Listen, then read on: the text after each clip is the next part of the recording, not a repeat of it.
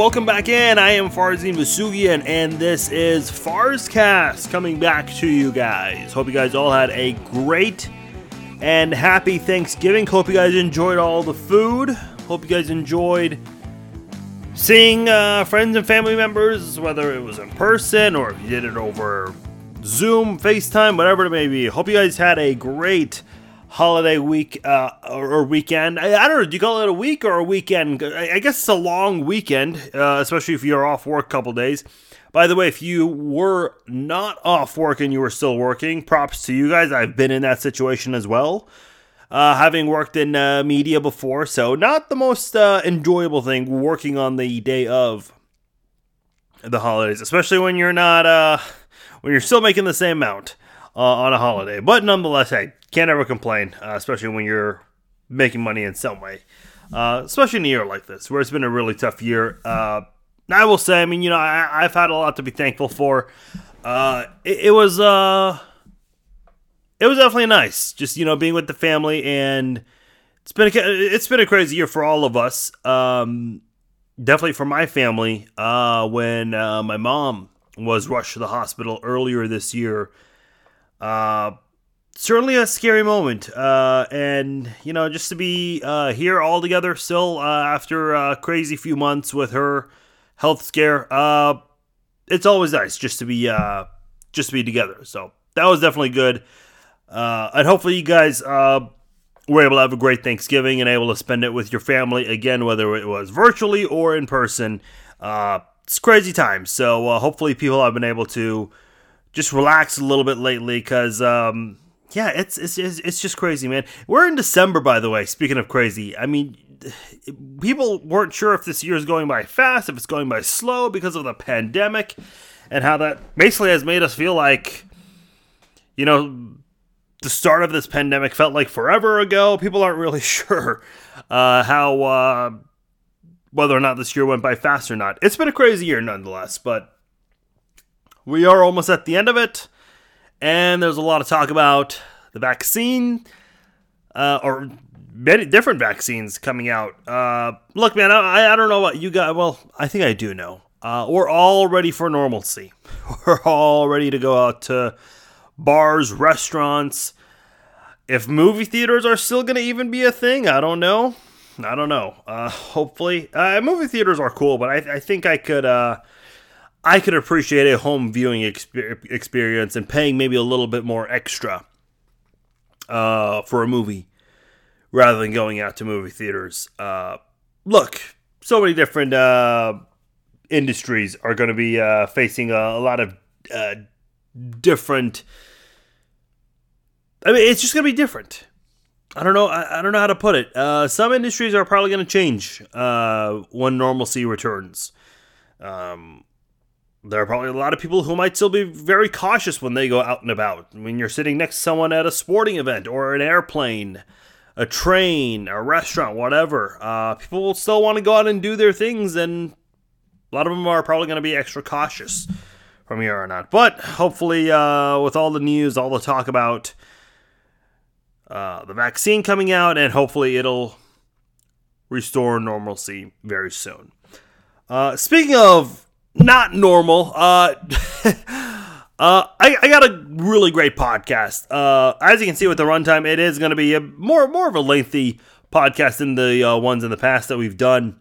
Jared McMullen is coming on the podcast. I'll tell you what, man, and we'll go into this when he comes on, but Jared hosted a prank call show called Friday Night Cranks. He hosted this from 2007, I think, all the way through 2014, 15, 16. I apologize. I don't remember exactly when he stopped. But he did that for a very long time. And I'll tell you what, man, he had a pretty good thing going with his YouTube channel. And it was something unique at the time. Nobody else was doing this kind of thing, and it caught a lot of attention. He was one of the first YouTubers out there.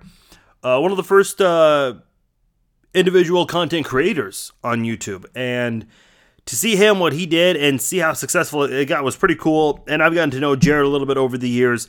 Really nice guy. So he's going to be joining me in just a couple of minutes to talk to us about what he's been up to lately. And we'll talk about some of the biggest moments on Friday Night Cranks. Also some funny fan stories that maybe you have never heard of. And I don't know if he's even shared some of these before. So we'll talk to Jared about all of that here on Farzcast. And I'll tell you what, man.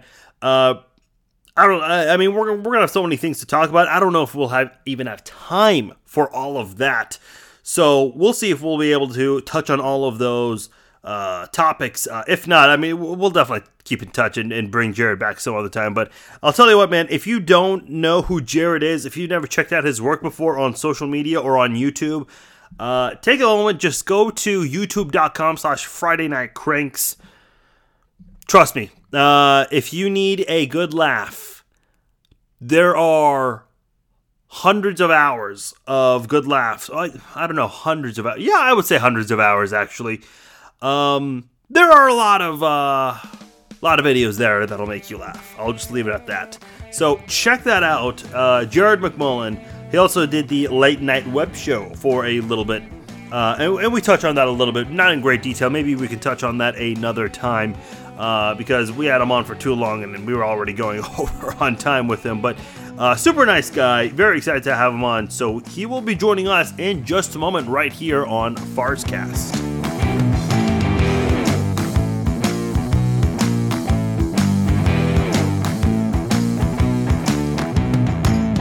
All right, welcome back into Farzcast. I am very excited for this guest. If you guys know him, you know him. If you don't know him, you're going to know him in just a moment. You're definitely going to want to check out his past content. He's done a lot of crazy things on the internet. And we're going to talk about that and everything else in between. Joining me right now, Jared McMullen's former host of Friday Night Cranks and... is it accurate to say former host of Late Night Web Show? Yes. Or, okay. All right. Fair enough. We'll say that. But Jared McMullen here with me on Farzcast. What's going on, man? Not much. I never thought of it that way, so I'm glad. Glad you brought it up. I want to get into Friday Night Cranks in a moment because yes. I mean that was just insane. You did that for. Ever basically, yeah. But have you been? How's the insanity of 2020 treating you? It's been relatively fine, I guess. I mean, I live in Myrtle Beach, and they're not. I don't know. People are just silly here. But I don't know. We've just been kind of hanging out at the house, just really going to the stores, like yeah. Maybe every week, every other week. I order most of my stuff from Amazon anyway. So not much has changed on that end. We just can't go anywhere. I've been hanging out, finding some random hobbies to keep me busy, I guess, just like everybody else. And I mean, other than that, I've been good. Working on something cool, which hopefully I think everybody will like, but that's kind of too early to even talk about. But my wife has had to listen to me explain like 30 different ideas to her over the past like 2 days. So what are you up to nowadays? I know you stopped doing Friday Night Cranks about what, yes. 4 or 5 years ago. I know late night web shows, yeah. You're no longer doing that. What are you up to? Because we haven't heard a whole lot from you in terms of like the, you know, public sphere, yeah. All these YouTube videos. So, you do. Yeah. So I guess just for some context in case people have no idea what they're listening to. So I did Friday Night Cranks from 2007 to 2016, pretty much every week. Only missing stuff for like deaths in the family, but even that was like very minimal. Think prom, I missed one. But I think over the course of the long run, we only missed maybe like 10, 15 shows over like an 8-9 year period, which is a little nuts. So right after Friday Night Cranks, I went into Late Night Web Show, which was very fun, but very stressful. So from, I would say the last end of 2019 to all of this year, I just haven't been doing anything like live stream creative. I've just been kind of taking a step back and just trying to figure out what is going to be fun. So it's been a very long, frustrating process, just like trying to figure out something fun to do because I love comedy and entertaining people and doing live streams and stuff like that. But up until very recently, there really hasn't been anything that's been getting me like excited to do. So I've just been taking a lot of time away from the internet, and it's been pretty good. You wrote a book as well, Prankaholic. I did. I have it somewhere. Oh, it's on the floor. Yeah, I have it somewhere next to me also. It's to my left. But oh, there it is. Yeah, show it up there. Prankaholic. Very nice.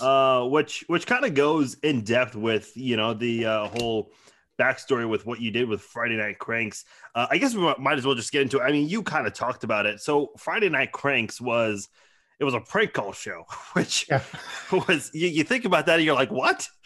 But it wasn't like, you know, you call someone and say, hey, is your fridge running? I mean, you guys had some pretty creative ideas. And then as your audience expanded, you opened up the whole opportunity for fans to send in ideas. So if they wanted to call a friend or someone who bullied them in school, whatever they wanted to do, you sent them in.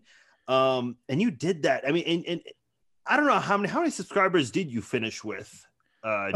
We finished around, like, on YouTube, like maybe 330, 340,000 subscribers.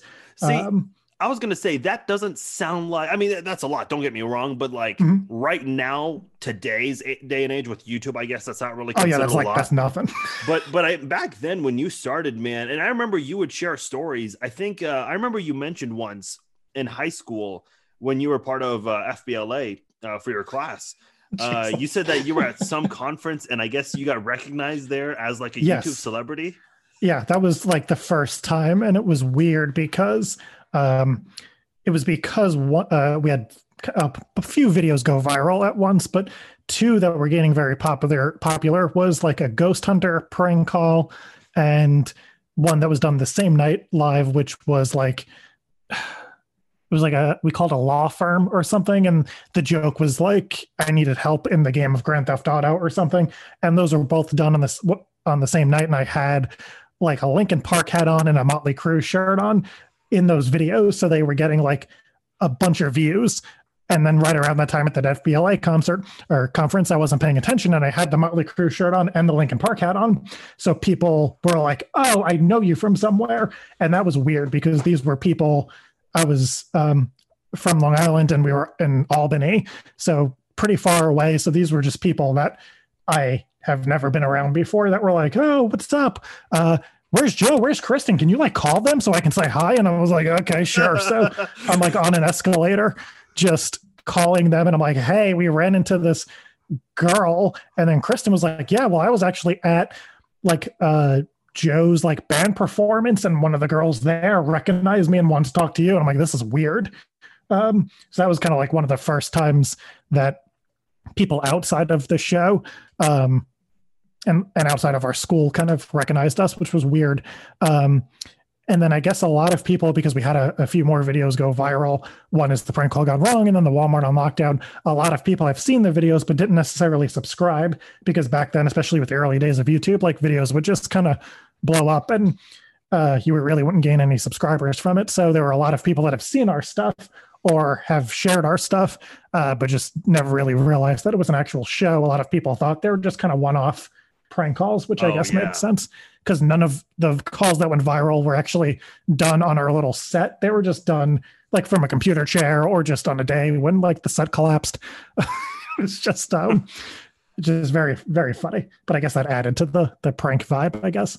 You know, what's so interesting is, and you mentioned, you know, some of the videos that went viral. YouTube today is a lot different than it was before. Whereas like, if you went to youtube.com, I mean, what is it right now? 2020, let's say 10 years ago, if you just typed in youtube.com, it would still feature videos that, you know, maybe you're not subscribed to, but because there were a lot of people viewing it already or had a lot of comments, they would just place it on the front page of their website. And you were on there a few times.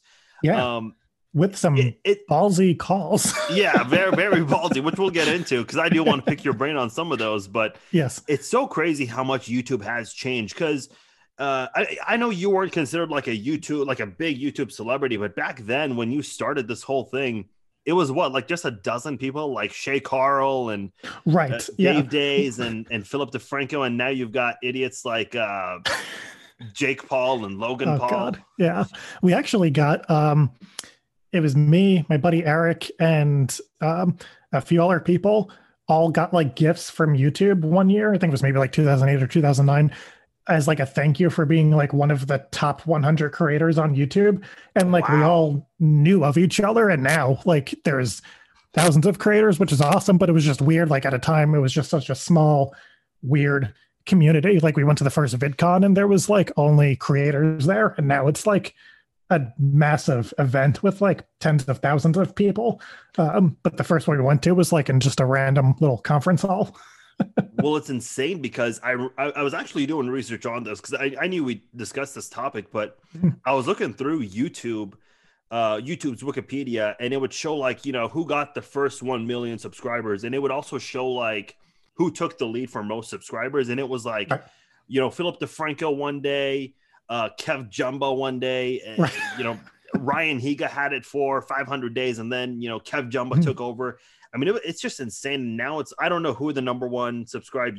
I've heard PewDiePie. I have no idea who or what. Yeah, I think he's like the most number one, like independent creator. There's a, like a, maybe like a foreign company that makes like music videos and they're like the biggest channel, but he's like the biggest creator. Yeah, like, in terms of like independent. Yeah. But yeah, it's funny that you brought up like the front page of YouTube and stuff, because maybe the last year or maybe 2 years ago, YouTube emailed me and they were like, hey, we're going to have to like demonetize your entire channel because we're not cool with like any of this. So my email to them was like, but one, you featured it on the homepage, and two, you've been monetizing it for a decade. So like you've made money, I've made money. So why are we stopping it now when I, one, I've stopped uploading, and two, when like the calls aren't even that bad.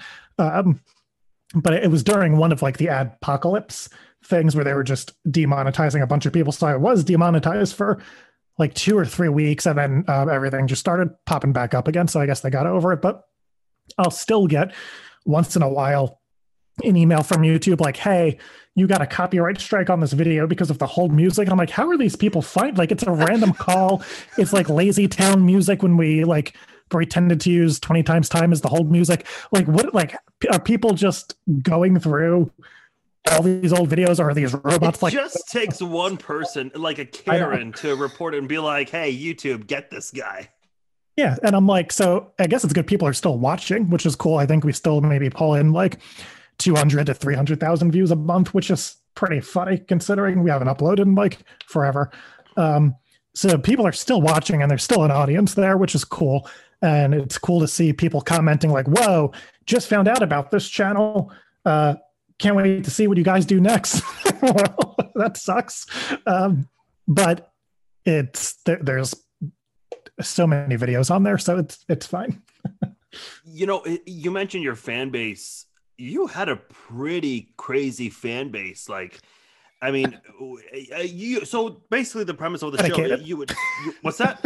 I said dedicated. Oh yeah, very dedicated for sure. I was one of them. You basically would do your shows live on Friday nights, and then, you know, you'd go for 2 hours, whatever was the best call, you guys would upload to YouTube the next day. But then it's you know, sometimes you would just do a live stream in the middle of the week just to talk to your followers there. And, you know, you would still get a bunch of people come out just to listen to you talk. I remember even, again, you know, as we're talking about how, you know, the internet has aged in the last 10, 15 years, Twitter trending topics were very different. And you guys on multiple occasions were the number one trending topic worldwide. I remember just the name Friday Night Cranks FNC on Ellen, I remember. Yeah. I mean, you had a pretty passionate fan base. Yeah, because back then with Twitter, it was just whatever people were tweeting about the most would go trending on Twitter. And then we had like, I think it was a website, Tiny Chat or something, where you could have a little chat room set up, but you had to use Twitter. So there were a bunch of people watching that made Twitter accounts specifically for Twitter, and I still see them. Like, Twitter will recommend them to me, like FNC Austin, and it says like Australian FNC fan, and like he hasn't tweeted in like 5 years. And so all those people would be chatting using the Friday Night Cranks hashtag, and then prank calls would happen. So then you would have thousands of people all tweeting like within minutes, like all different things. So we started to kind of work that to our advantage and like go viral on Twitter and just get trending topics, just kind of locked down and just kind of make them whatever we want, to the point where we had three. At one point we had hashtag Friday Night Cranks one week. Then that same week we had Rest in Peace George, and then Rest in Peace George 2, which are three very odd trending topics to have. And it wasn't just, some of them were in America, but that night it was like the whole world. And it was just funny seeing some of the tweets from people like, what the hell's a Rest in Peace George? Like, who died? Somebody actually did run an article that there was a rumor that like George Lopez died, because that's what Twitter was asking.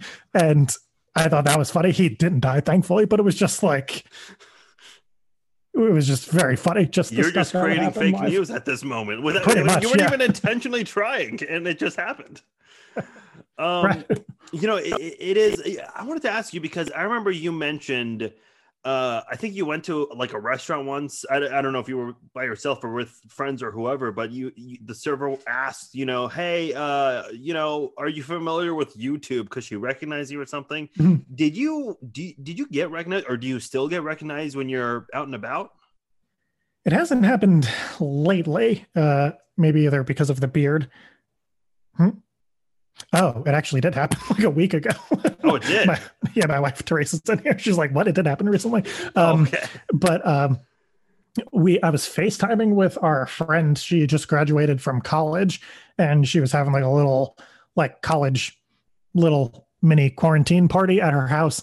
And there was a girl there that just like heard my voice, and she's like, is that the guy from Friday Night Cranks? And she's like, yeah. And I was just like, whoa. So it hasn't happened as much, but for a while, I would say maybe from like 2010 to 2015, it was like a few times a month, and it was very odd. And it was always awkward because people were never really sure, especially if I was by myself. So if I was by myself, people would be like, oh, you sound familiar, or just like look at me and be like, say something. And I'm like, hi, I don't know. And they'd be like, I know you from somewhere. I'm like, oh, well, so either they would ask if I know what YouTube is, or I would ask, do you watch YouTube? Because I make some videos, and that they would either be that connection, or they would just not be able to place it. And I would just kind of leave it, because I was always worrying, like, did I prank call this person? Is this person going to like flip out and punch me? Do they like me? I was at an airport once, and this guy was like staring me down like really hardcore. Oh, God. And I was waiting for my bag, and it was Kristen's bag. I was picking her up from the airport, and the guy was staring me down. Just to be clear, thinking, Kristen's your cousin. She did the show with you for a while. Yeah.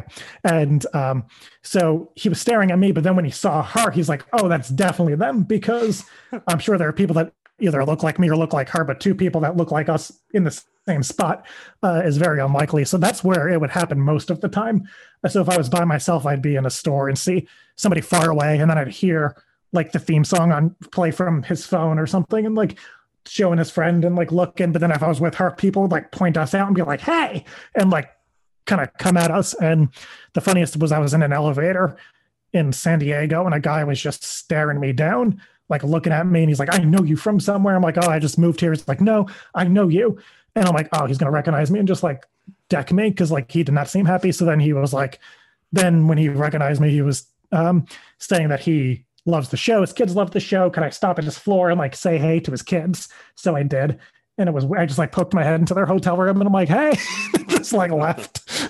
So that is pretty cool. So everybody in person has been pretty nice, to the point where a girl who like I guess was one of my biggest haters for years would just tweet me every day, just terrible things about me.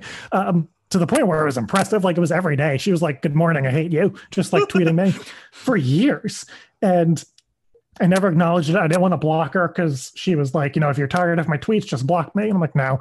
And we were at a mall, and this girl came up to me, and Kristen was so sweet, took a picture with us. We were just kind of talking for a few minutes. She left. And then she posts on Twitter that she met me and that I was an asshole to her. Like, what are you talking about?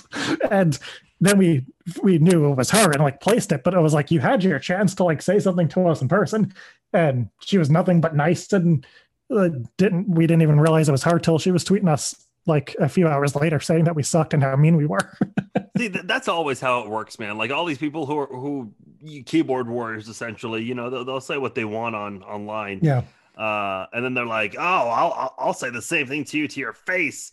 Mm-hmm. It's funny once, because I'll block people if they're just shitty and whatnot, because I mean, why you know, I don't want to see their tweets and I don't want them to see mine. It's funny because I was at a sports bar and there were some Chiefs fans who, you know, we all got together, and I guess this woman was there who I had blocked, and I'm just kind of like introducing myself to everyone at the table because I got there a little late, and I met one woman, I don't remember her name, and she goes, you blocked me on Facebook, or you blocked me on Twitter. I'm like, okay, why? Like, we're all laughing. Yeah. And she starts by saying it was a year ago, and she's going into like this great detail as to why she thinks I blocked her. And in my head, I'm like, she's known this for a year. I'm pretty sure I blocked her for maybe saying something shitty to me. But she's not saying something shitty in person. Like, that's always how it works. So it's very silly. But you know what is interesting is when you did this show, you know, you did it on Friday night. So yeah, I mean, you know, most people Friday nights they're going out, whatever. Yep. You had the complete opposite. You always stayed in on a Friday night, entertaining, you know, hundreds and even thousands of people. Did you ever wish you did it maybe on a Saturday afternoon rather, or did you like it on Friday nights? I liked it on Fridays. You know, some weeks it was bad if, like, you know, at the House of Blues, if there was a band playing that I really wanted to go see, I'm like, oh, they're playing on Friday. Like, oh, I'm going to I'll do the show instead. Oh, wow. So there was a few, I can't really think of like many specific situations where I got excited about something. I was like, oh, it's on Friday, or something was supposed to be during the week and got moved to Friday. I'm like, oh, well, now I can't do it. I'm going to do the show. But no one was making me. We weren't like obligated. Nothing was going to happen other than a bunch of people mad at me, I guess, if we didn't do a show one week, so that we weren't like contractually obligated to do a show. So it was just our choice every week to do it. So it was a lot of fun. So I'm glad we did it every week. But like thinking back on it, it's just like, whoa, like that's just a lot of stuff.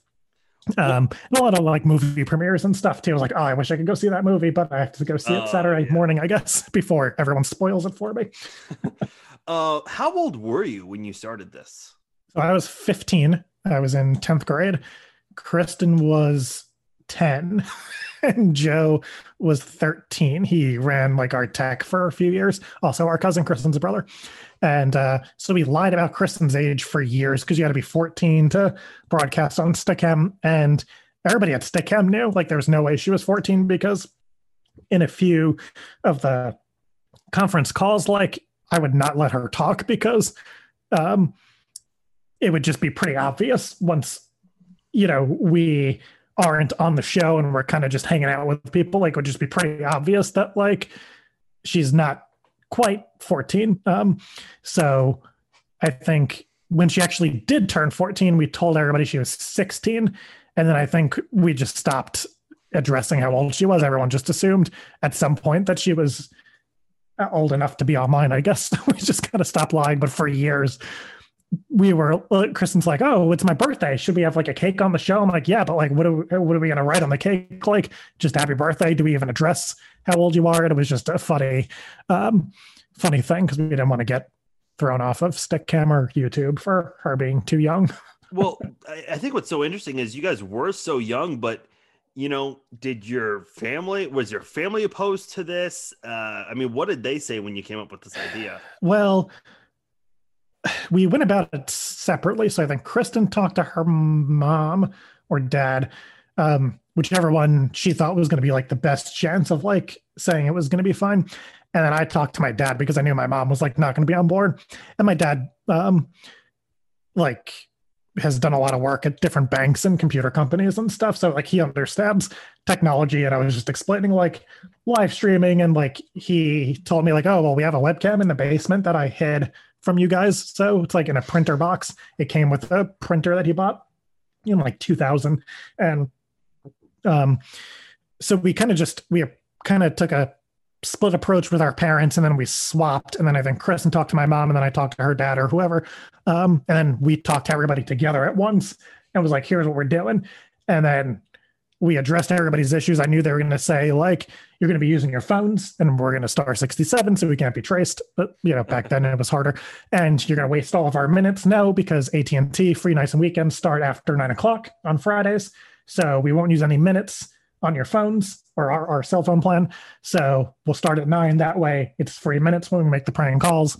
And that was kind of their only issues. And then we couldn't tell. They didn't want anybody to know where we lived or where we were even from. We just said that we were from New York, and that got all messed up when we started having friends come on the show, or at least be kind of on the side. And one girl walked to the other side wearing a hoodie that had our high school name on it. Then people in the chat room were like, oh, so you guys go to like the William Floyd School District. You guys must be from Shirley or Mastic Beach. And then like within the next day, people had our address. It was just like, oh no. Oh, wow. Yeah.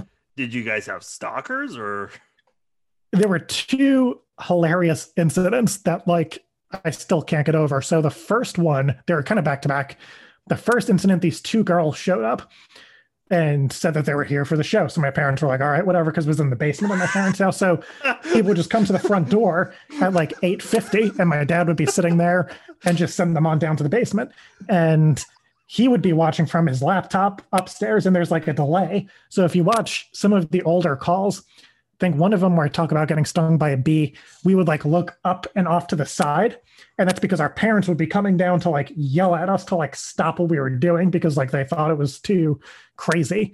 I think another call, I was trying to get breast implants as Brandon, and my mom came down and was like, this is like not going to go the way you think it's going to go. So we're like mouthing to each other, like, not yelling, but just like yelling, but without using words to each other.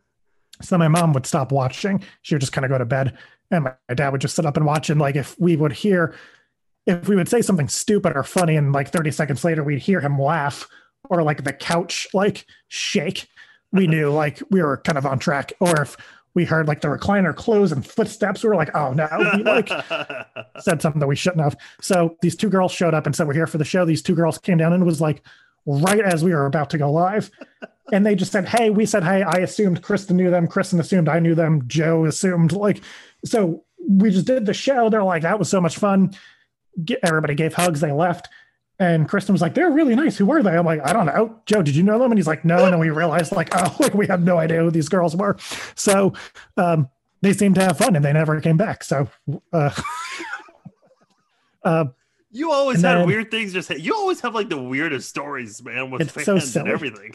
Yeah, there's all they only get weirder. So then the next week, I got a message on Stickam right before the show started, and this guy's username was the White Ninja, and he was on camera because if you were watching live, 6 people could turn on their webcams and you could just watch people watch the show. Oh, through Stickam. Yeah, through the live streaming platform. So it got weird. People would take their shirts off and their pants off. And we saw some stuff that we should not have been seeing, but it's par for the course, I guess. But this one dude, he did not do any of that. He was called the White Ninja, and he was just in like a ninja outfit. And he messaged me. He's like, hey, I saw you in school the other day. You go to this high school, blah, blah, blah. Could I come watch the show? And it was like our 1-year anniversary show. So I was like, sure. He's like, could I bring a sword? And we're like, yeah. And so here's the address. So my dad answers the door. I honestly thought he was going to show up and like get dressed at the house, but he shows up dressed as a ninja with like these 2 swords on his back, telling my dad that like he's the White Ninja and he's here for the show. And my dad was like, all right, they must know this guy. So then he like comes down the stairs and he just nods and we say hi. And like, he doesn't say a word to us. He's just like staring at us. So I was like, you know, it'd be funny if when we start the show, you're hiding behind the couch and Kristen will cough or something. And that'll be your signal to like jump up like a ninja. And we'll just act like we don't know you were there. So Kristen was very nervous, as was I. And the whole time we're both assuming his swords are fake. So he jumps up, he draws a sword. He's like holding it to my neck. And we're like, this is hilarious. There's a ninja here. So funny. So Kristen held paper, like 5 sheets of paper, and had him swing it, and he cut right through the paper. And I have the clip somewhere. You just see it on my face, or I'm like, oh shit, this is like, these are live swords, and we have no idea who this dude is. Like, he could just kill us live. But he was cool. He stayed in character the whole time. We had cake. We offered him cake. He faced the wall and took his mask, his like ninja mask off, which was just really like this kind of like, I don't even know. Just like a sheet he cut up to like make a ninja mask. He took that off and ate, and Kristen walked to the side of him to ask if he wanted more. And he like almost flipped out because like he didn't want her to see him. So then the show is over. We come upstairs. He asks very quietly if he could get a ride home because I don't know if he got dropped off or what, but it was now 11 o'clock at night. So Kristen's dad was there to pick Kristen and Joe up. He's like, yeah, I'll take you home. So he's giving their parents directions and tells them to pull over and just gets out of the car and runs off into the night. Like not even, they didn't even pull into a driveway. They were just at a random intersection. And the rest of the time he came back to the show and he was never once in a car. Like he just showed up. So I don't know if he was always getting rides, but that was the only ride we gave him. But he was a cool dude. No other interaction with White Ninja? Well, a few years after that, I figured out who he was, and now we're friends on Facebook, and we talk sometimes. Oh, because he went to your school. Yeah. Oh, good. Gotcha. So I figured out who he was, and it wasn't that. It was hard, but not hard, but he wasn't known as like a white ninja other than like Stickam. So it wasn't like a thing he did around school or that people would know him by, but he would like leave me voicemails like, hey man, was walking behind you. Have a good day. Oh, that is weird. So I would walk around the school, and when I would see people looking at me, I would call the number. And then I finally saw him look down at his phone. I'm like, oh, so that's him. And then like walked up to him and said, hey, and he's cool. You don't have to go into like the personal, like the specific details of this, because I know it is a little personal in terms of, you know, how much money you made from this on YouTube. But I will say this, and I think a lot of people know this if they just, you can even do a Google search.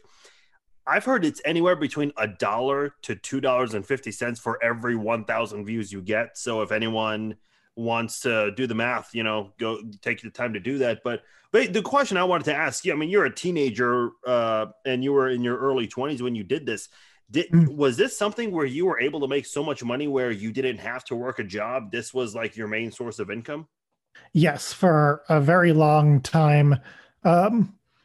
That was like the only source of income we had. And I was working at a library and in high school. Then when the show was picking up, I was finally telling my parents, I was like, this is dumb. Like, I'm working at a library and I'm getting these checks from YouTube. And it really didn't set in for me or really for anybody until back in the day, YouTube would mail checks, was arriving from YouTube. And I think the first check we got was like $100 or something like crazy, but it was like 3 months worth of views because they would only pay out if you got like $100 or more. So we got like $100.25. And they actually had the check sent, and then the next week was like $1,000, or the next month was like $1,000. And it got to the point where when I was finishing high school, just from YouTube and like website ads, we were pulling in like close to like $5,000-$6,000 a month. And that was like horrifying because we were like, this is way too much money for like a stupid prank call show.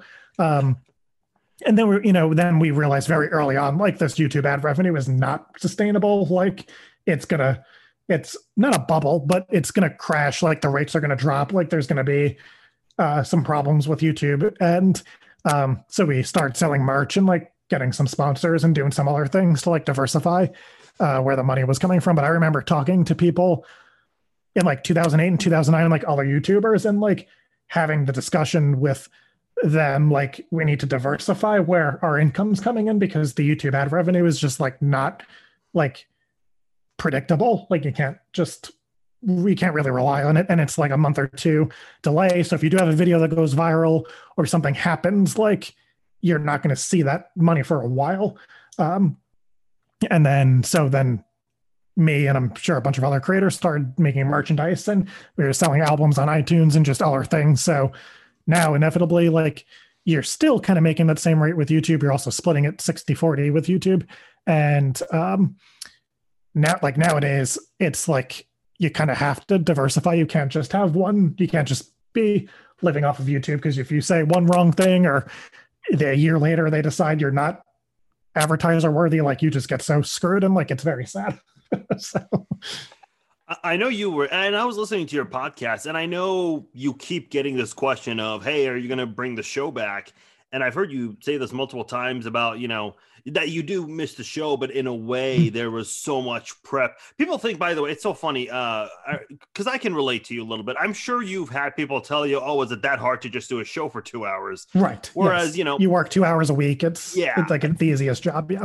It's funny because I used to do a Chiefs podcast, and, you know, I mean, I always wanted to do a good job of that. I would, you know, study. I obviously knew our team pretty well, but I would also, you know, study the upcoming opponents. You know, you have to know the stats, the injuries, the storylines, all that kind of stuff. And it did get to the point where, and plus it's like, you know, some players have weird to pronounce names like mine. So you have to like figure out the right pronunciation because you don't want to sound like an idiot, which that was not a 100% success rate. I'll leave it at that. But yeah, it's one of those things where you had to put a lot of time and effort. And I just, you know, said to my followers, I said, look, I'm going to stop doing the show pretty soon because it is becoming too much. And I got one tweet. I'll never forget this. It was actually an iTunes review. Now that I think about it, someone goes, oh, is it too much for you to press record and talk? Yes, because all we do is just press record and talk. All we do. I wish it was that easy. Yeah, I wish it was too. But yeah, so I can relate when you talk about the whole burnout thing. Mm-hmm. Is that one of the reasons why you decided to put it to an end? Yeah. And I think like the biggest part of it was like, it was becoming less and less fun, and it was becoming like, it was taking more energy out of me to do. And I guess like the time I was putting into it and what I was getting out of it, the scale kind of shifted to where I was putting a lot into it and not getting a lot out of it. And it just got to a point where for a while I was like, oh, this is like good living. Like this is fine. And then it got to a point where I was like, even as like a job, like this is just not fun or sustainable to have like that amount of pressure, because it wasn't just the live shows I was doing. I was doing the reading all the requests. We were getting anywhere between 5,000 to 10,000 requests a week. And I would read, swear to God, I would read every single one of them before the show because I didn't want to miss any idea. Honestly, I probably missed a few because I was just kind of clicking and I could just like see if it was a good idea or not without even reading it. I can't even explain it. And then, you know, we're also selling merch. So I was shipping merch, not as, you know, people would order shit and just like never get it for like a few months or whatever. Keeping up with like who won contests, who bought stuff from iTunes, was having problems. I won a lot of contests, by the way. Yeah. And then we were also getting meetings with like different celebrities to like help celebrities edit YouTube videos, which was like a weird thing that people asked of us. We were meeting with like Comedy Central and MTV to discuss like different TV show projects we wanted to do and they wanted to do. So there was a lot that was going on outside of the show, which I covered a lot of it all in the book. And all of that was very fun, but it got to a point in like maybe like in 2013 or 2014 where I had 4 cameras set up and the confetti cannon and all these lights and the prank call program and the videos coming on behind me. And I was thinking like, this is a lot for like a prank call show. Like, where do you go from here? Like, how do you go to the next thing? And I couldn't think about that while doing it every week because there was no time to sit and like transition into anything. So I was kind of just spinning in circles trying to figure out like, all right, well, I could get 4K cameras. Like, okay, that's not going to like make it more fun to do. That's just going to make it more work to edit the videos because it's going to take longer to edit the videos. Or I could upgrade the computer. So it's faster. And it was just like, it was turning into like, there was no kind of correct way. I was getting in trouble with sponsors because I just wasn't paying attention to certain things during the live streams. Or I called one sponsor out live for not paying me before the show and people like ripped them apart on Twitter. It was so funny. But it was just like a lot of just unnecessary pressure. And there was the pressure of like, all right, you did a good show this week. And immediately, as soon as the show would wrap up, I'd close the laptop and immediately be like, all right, what do I do next week? What's like the next? Because what I just did was funny, but nobody cares now because it's over. So, and there was no time to like think about anything. So after a while, I was like, this is just not fun. It's funny. Like I'm laughing. It's very easy for me to do. There was no challenge anymore. Like, I just knew, all right, if all else fails, Brendan can call a Walmart and it's going to be funny. Like, even like no matter what happens. And then a lot of the requests too, like they were all the same. Like, I would read it, like, we did that, or we did a variation of that, or we kind of did something like that, or yeah, I've read this 20,000 times. It's not funny. I'm not going to do it. And there was only one prank call that I never did that I wish we did. And we tried so many times to do and just never worked. And it was the broken hold prank call, where we would call somebody. Usually they tried out for a show or something, and we'd interview them. And we would go to put them on hold and say, you know, I'm going to talk to my manager because I think, like, you're a great contestant for The Amazing Race. And we'd go to put them on hold, but we would just talk shit about them and then come back to the call and act like they're doing great. And Kristen did one where she was like, oh, she's like, I can't stand this guy. He's too tall. Cause they said he was like 5'8", and she said he was too tall. And like, the guy's like, I'm not tall. I'm 5'8" not tall. She's like, what are you talking about? And like, just pretended he was dumb. And like, he's like, but you said to the guy, and she's like, no, I put you on hold, but it was funny, but it never like reached the point where I was like, that's amazing. And we tried it for years, and it just never worked out. But yet, some of the most off the wall ideas we can't come up with, like, worked instantly. So, so it was a lot of burnout, plus not having fun, plus everything kind of seeming stale and not having a chance to kind of reset and figure out what's going on. So that's what I've been doing for the past like year and a half. And there have been lots of ideas I've thought of and like, oh, I should try this or do that. And I'm just like, but I guess good news, very recently, I've had a very good idea that I'm excited about. So we'll see. Is it related to FNC in any way? Can you say? Oh, yeah, 100%. But it's not what anybody thinks it's going to be. So it's not a reunion or a reboot or anything like that. It's, you guys will see. It's all right. That's even if it I will about, say, but... you know, I'll just toss an idea. I think you tried to do this for a while, but maybe you stopped. But if you, there are certain calls. Actually, that's what I wanted to get into, and we'll jump to that quickly. But if you, there are a lot of great calls that you guys never did upload. Like if you had to watch it live. But we're gonna say. By the way, I have to share this. So I took a screenshot of our little Zoom meeting here, and I sent it to a couple of my friends who, you know, I introduced Friday Night Cranks to them. Yeah. And I got to give a shout out to my friend Tasha, because what's up, Tasha? I sent her a text, a screenshot. I said, look who I'm doing a podcast with. She goes, is that Marcus? I go, nope, that's Jared from Friday Night Cranks. And her response in capital letters, holy shit. So she's obviously hello, Tasha. See you. No, I also sent one to my friend Sharon. I don't know if you remember. She sent in a request. Really funny. She actually told me about this. She sent in a request to have your friend Stu Stone, who was supposed to be on this podcast, but he gave me the runaround 100 times, which sucked. But that's like Stu. Yeah, I know it is Stu. but you guys were going to call people with the name. With the last name Frizzle, and Stu, who was a voice actor for the Magic School Bus as Ralphie, he was going to call and say, hey, Mrs. Frizzle, it's me, Ralphie, remember? Yeah. And funny enough, I think both the people you guys called, they weren't in on the joke, but they kind of played along and said, oh yeah, Magic School Bus. Right. But the funny part is, that was the real Ralphie calling. Right. Like, that's the crazy part. And they don't know.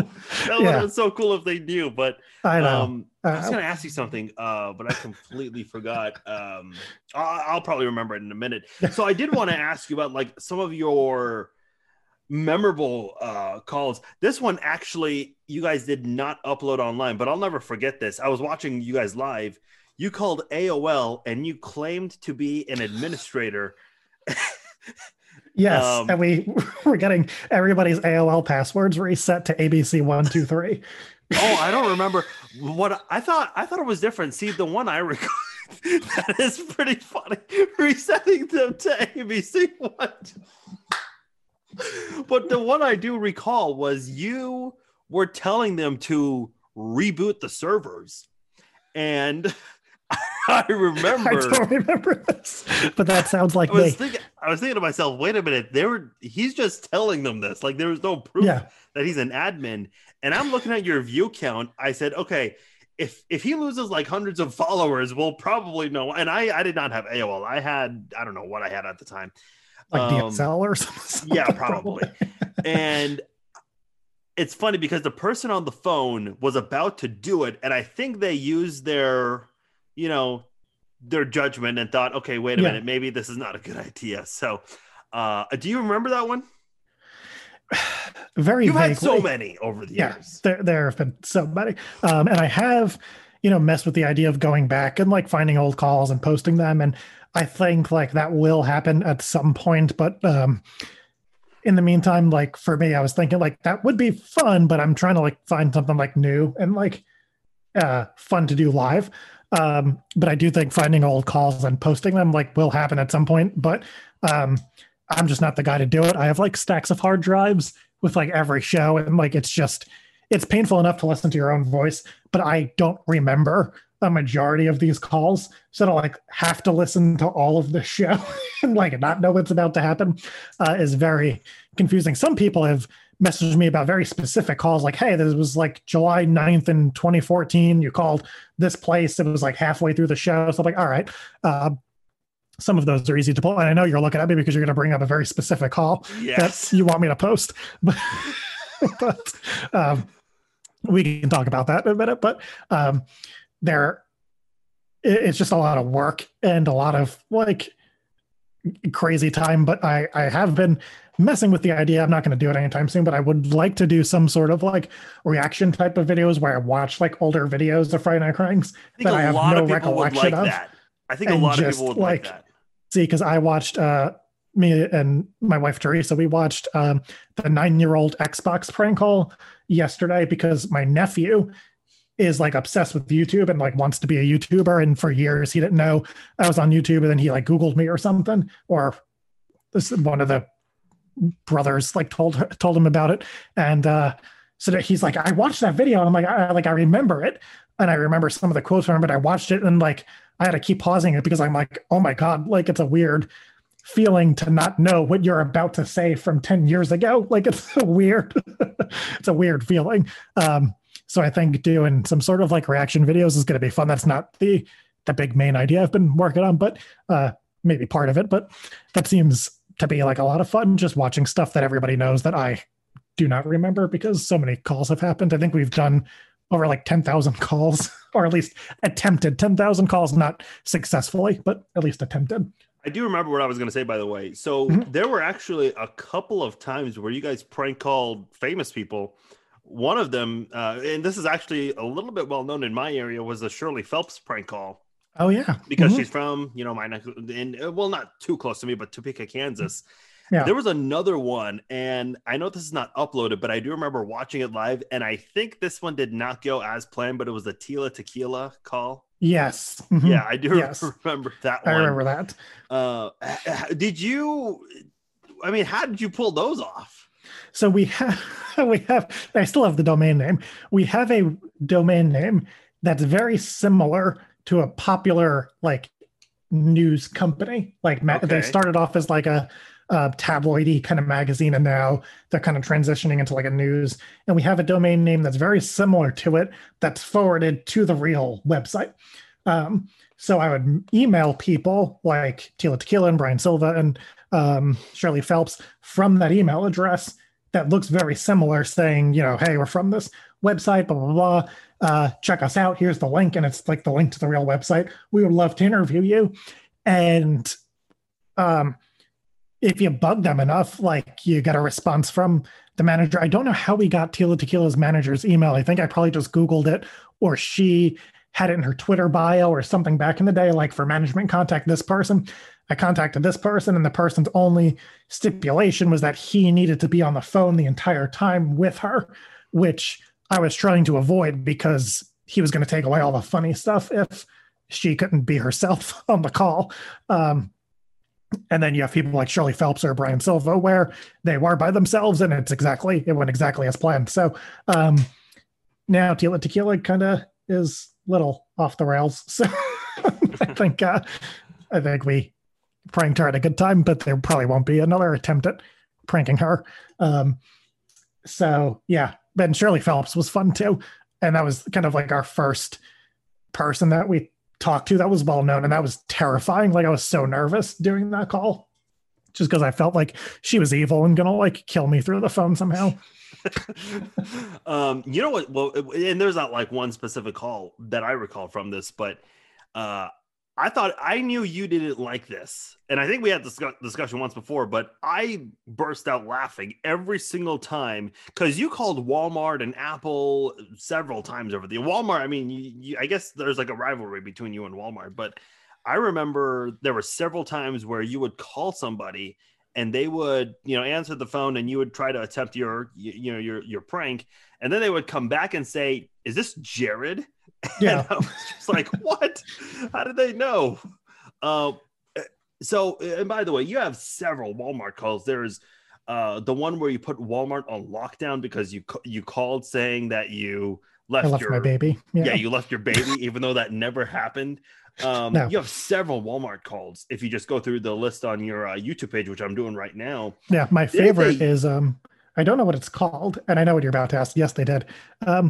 But they do still, as of maybe a year ago, somebody confirmed when I was speaking out of college that he worked at a Walmart in 2018, and they use the Walmart on lockdown as like part of their training, like how to not handle like a customer service call. And I think that's great. And Walmart did email me offering me like a couple $1,000 to remove the video, and I just told them no. It was just pretty much like, no thanks, Jared. So that was odd. They didn't seem to like it that much, but I guess that's fine. But I think my favorite Walmart call is when I called. I don't remember. It was either me or Kristen or both, but the original concept was like, there were a bunch of blind children that were tied together, like on leashes, wandering Walmart, and we were going to go pick them up, and now we don't want to. So, like, it was like I was supposed to be babysitting a bunch of blind kids, but we didn't say they were blind till the end. And then I was yelling at Walmart saying like, they're just going to walk out the door and like go missing. And just I just loved how all the calls started off pretty normal and slowly like descended into like complete insanity. So by the time like they think there's 12 children leashed together playing hide and seek, or no, they were doing a scavenger hunt in Walmart, they were trying to find lawnmowers or something. So now they think they're all these kids that are going to like play with the heavy appliances. Then at the end, tell them that they're blind and that I'm not going to get them because I want to sit and have a beer or something. Like, it just got so silly. You know, the way you described it, saying how they started off normal and then the crazy shit got in. It reminds me of, like, you're the Sacha Baron Cohen of prank calls. Like, you made it seem so realistic, and then you wait for that perfect moment to twist things. And because you made it sound so normal in the beginning, they just went with it more times than not. Yeah, and I think that the two best examples would be when I called Petco or PetSmart saying I found, like, a blind bear or a mentally handicapped baby bear outside, and I was going to, like, nurse it, and then I was going to, like, take it into the store for them to like groom him or something. And like, then the call hangs up. Then Stu called them from their corporate number, because we would change our caller ID, saying like, why did you tell this customer no? So now they're trying to explain to Stu, thinking he's like corporate, like, no, this man has a bear. So then I call back and I'm saying like, I'm outside, I'm going to come in, and the bear is in a wheelchair, so like, he's not going to hurt anybody because he's like mentally handicapped. And like, the people on the phone at one point was like, how does he even know that? And like, that's the whole point. But they were so terrified that like I was going to come in with this bear. It's so silly, because if we started the call saying, hey, I found a bear, I'm going to bring it into the store, they would just hang up. So it's just like slowly working in the silliness to where me walking in with a bear in a wheelchair seems so normal at that point. Because I kept saying I found a cub. And then they thought I was saying dog for some reason. Because they sound so alike. Yeah. It was very odd. By the way, during this whole like quarantine, I mean, I didn't quarantine a whole lot. I was still working. But there were a couple days where I did stay home, and I would actually just play video games. And to the side, I would actually play Friday Night Cranks. It's crazy, man. Like, I haven't listened to some of these in a long time, and it's actually pretty cool like how funny some of these still are over the years. One of my personal favorites, this one lasted 15 minutes and almost 16 minutes. You called Walmart and you said that you were lost inside their store. You keep calling them through your phone and you're saying, hey, I'm at the pet food aisle. And then you told them that you left the building from the back with your groceries and your dog food in your hand. And then you asked your audience, you said, hey, press 3 if I should die. And you came up with some sound effects to make it seem like... My favorite part was you claimed someone shot you and you were on the ground. And the best part was you go, I see, sorry, you said, I see Jesus. It was so well done. How do you not laugh when you do these, by the way? It's hard not to. There are a lot of I'm crying right now from laughter. That's funny, just remembering, like, because that all happened. Where part of us knew, like, if you laugh now, then you're not going to be able to, like, laugh at it. So if you, like, mess it up now, it's not going to be funny. And the other part is, like, you have to just believe what you're saying. So, like, if I'm getting angry at these people for not having a medium wonton soup on their menu, and they just have small and large, and I want a medium, and I'm like getting angry. Like, you actually have to get angry. Like, you're not even acting. You just have to get, like, actually upset, because now it's not funny. It's funny to everybody else, but it's not funny to me or Kristen, because we're actually pissed. So you're pretending like these are real scenarios. Yeah. Yeah. Okay. So a lot of the times when I'm getting frustrated with the people on the phone, it's not because, like, it's not funny. It's because, like, they're going along with it. So, like, the person would be frustrated in that situation. So, and we would always try and kind of either match their vibe or just be the complete opposite. Like, if they were getting frustrated, we would get, like, a little more frustrated, or if they were very angry, we would be, like, the complete opposite to, like, where it's now their fault. But that was the whole mentality. And there were a few calls where we've laughed, like, mid-sentence, because just some of the stuff is just so ridiculous. Yeah. Or in other videos, like, we'd be, like, punching each other on the shoulder to, like, mute the mic so we could laugh, because our microphones would have, like, a mute button on it, so we'd hit it if we needed to laugh, or if we had people watching, they'd be, like, waving us down, or, like, our friends would, like, leave the room and, like, come back when the call was over. Sometimes they'd go upstairs and watch with my dad upstairs, because, like, they just couldn't handle it downstairs in the basement where some of the stuff was happening. But yeah, just the mentality where, like, if we laugh now, it's not going to be funny. And it's hard when you have no idea what they're going to say, or if you're doing a call with, like, Kristen or Kristen and Stu, or Stu, like, or anybody, like, you just don't know where it's going. So, like, anything could happen. So you just have to, just kind of be ready. I think one of the funniest ones where I did laugh, but we muted it just in time, I think, was when we called a plumbing company, an emergency plumbing company, saying that our basement was flooded, and it flooded all the way up to the stairs. So we got a bowl of water and we're acting like we're going underwater to swim. And, like, I do remember that. I, like, almost drowned at one point, and, like, then Kristen goes and the best part was, like, during that call, Stu texted me. He's like, I'm on my phone watching. Like, I'm coming home. I'm, like, 2 minutes away from my house. I want to jump in on this call. Do not hang up on this guy. So I recall that part. So then the best part was when Stu got on the call, he had a ball of water. Now he's going underwater. And it was just so unexpected, because, like, we're covered in water at this point. And, like, for somebody to join the call that we know has been watching, but, like, has no reason to commit to, like, pretending to drown, does it. Like, it was just so funny to me, because, like, I didn't expect that. And then just the whole dynamic towards the end, it gets very calm, and then the guy starts asking about, Kristen mentions how, like, the Kardashians got renewed for a 4th season, and there was much more simpler times, and the guy on the phone, like, calms down. He's like, oh yeah, I heard that too. And Stu's like, could you guys do me a favor?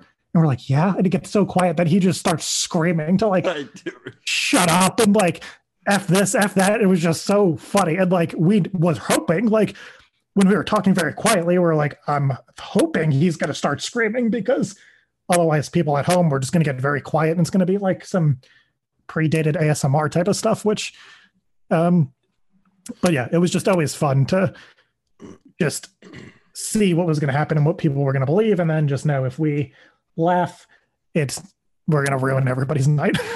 By the way, I know we're going a little over on time. I just looked. No, take your time. Okay, you sure? Yeah. Okay. Yeah, yeah. Because there were a few others I wanted to just kind of pick your brain and just get your reaction. So this one's funny because, first of all, it's the Ruckus Pizza prank call, where basically you called this guy and immediately he was just pissed. Yeah, and that was the weirdest part because the original request was this place is like refusing to place pizza orders, and the kid sent it in like several times. When I read it, I'm like, that doesn't make any sense. Like, they're a pizza place, they're probably just mad at this kid. So I don't know if the kid was already trying to prank them or if they were getting pranked or something happened. But we called. All we said was we were trying to place an order, and this dude is like losing it, and it just got funnier and funnier to the point we were pranking them for like years. Well, what's funny is people found the address. Yeah, to this place, and people started calling themselves just a prank call. People upload. I would see this upload online, and I think the guy goes, "It's not Friday night." Like, he knew who you were after a while. And I think what's even funnier is there's another pizza place in America called Ruckus Pizza, and people would, blow them up on their Facebook page, and they're like, "That's not us." Like, they were trying to deflect that whole thing. Yeah, that crazy. Was so funny. Yeah. Man, by the way, this one I just came across. This is actually how you and I met. So because I was such a big fan of the show, and on my old laptop, I found a way to actually like record whatever, what was on my screen. So I actually recorded your calls because I knew you would not upload all of them. And I know a lot of fans actually recorded as well. Yeah. And you announced on your social media that your computer crashed or it didn't save your audio file. Yes. And so I had the penguin prank call at this zoo in Chicago, and it's funny because sometimes when they pick up, they say, "Hey, Walmart in Salisbury, North Carolina, or whatever." Yeah. So people would call and actually look things up. I actually felt, for whatever reason, I just Googled. They actually did have like a penguin that died the same week you called. Oh my god, that's horrible timing. Yeah, that is horrible timing. You have the weirdest luck with this stuff, man. Yeah, I do remember that. Is there any? I know you said the storage facility call is your favorite, but is there any that you feel like is underrated? I think if people have time and want to watch the Tickle Me Pink crayon call, because it's so random. We called like an addiction helpline, and Kristen was posing as my wife, saying that I was addicted to eating Tickle Me Pink crayons, and when I didn't, I got like loud and violent. And just because there's no video to it, because we lost the video. It was an early show, so we lost the video to that. So it's just the audio, and just the audio of that sounds so insane. Like, I don't know, like a lot of our calls sound legit, but this one sounds like she is in absolute danger, because I had these half-filled water bottles, because we would drink water bottles on the show. So like they would get hot pretty quickly in the basement in New York during the summer. So we had like a bunch of half-empty ones. So I was taking them and slamming them at the wall as hard as I could while I was screaming at her and making this like pterodactyl screech. But it sounds like I'm like going insane. And this lady like ended up calling the police, and had us on speaker and trying to get the police on the line. And we hung up. And for the first year, I was like, that lady's so dumb. And then after a while, I'm like, oh no, this sounded like way too real. Like, I got a little too carried away with how intense it was. Cause she was like, I think Kristen said her name was Melinda. She's like, "Melinda, do you feel like you're in danger right now?" And I'm looking at her, I'm like, if you say yes, like she's telling the police to like, come over. So that was a little scary, but yeah, there were a few calls that are just so funny to me now because of just how absurd they are. And then I feel like there was another one I watched recently.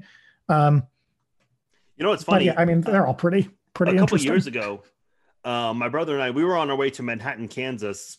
Mm-hmm. It was Labor Day weekend, so we just wanted to see the city. It's a college town close to where we live, but they had some nice places that we wanted to go visit. And it was the weekend we were off work, so we decided why not.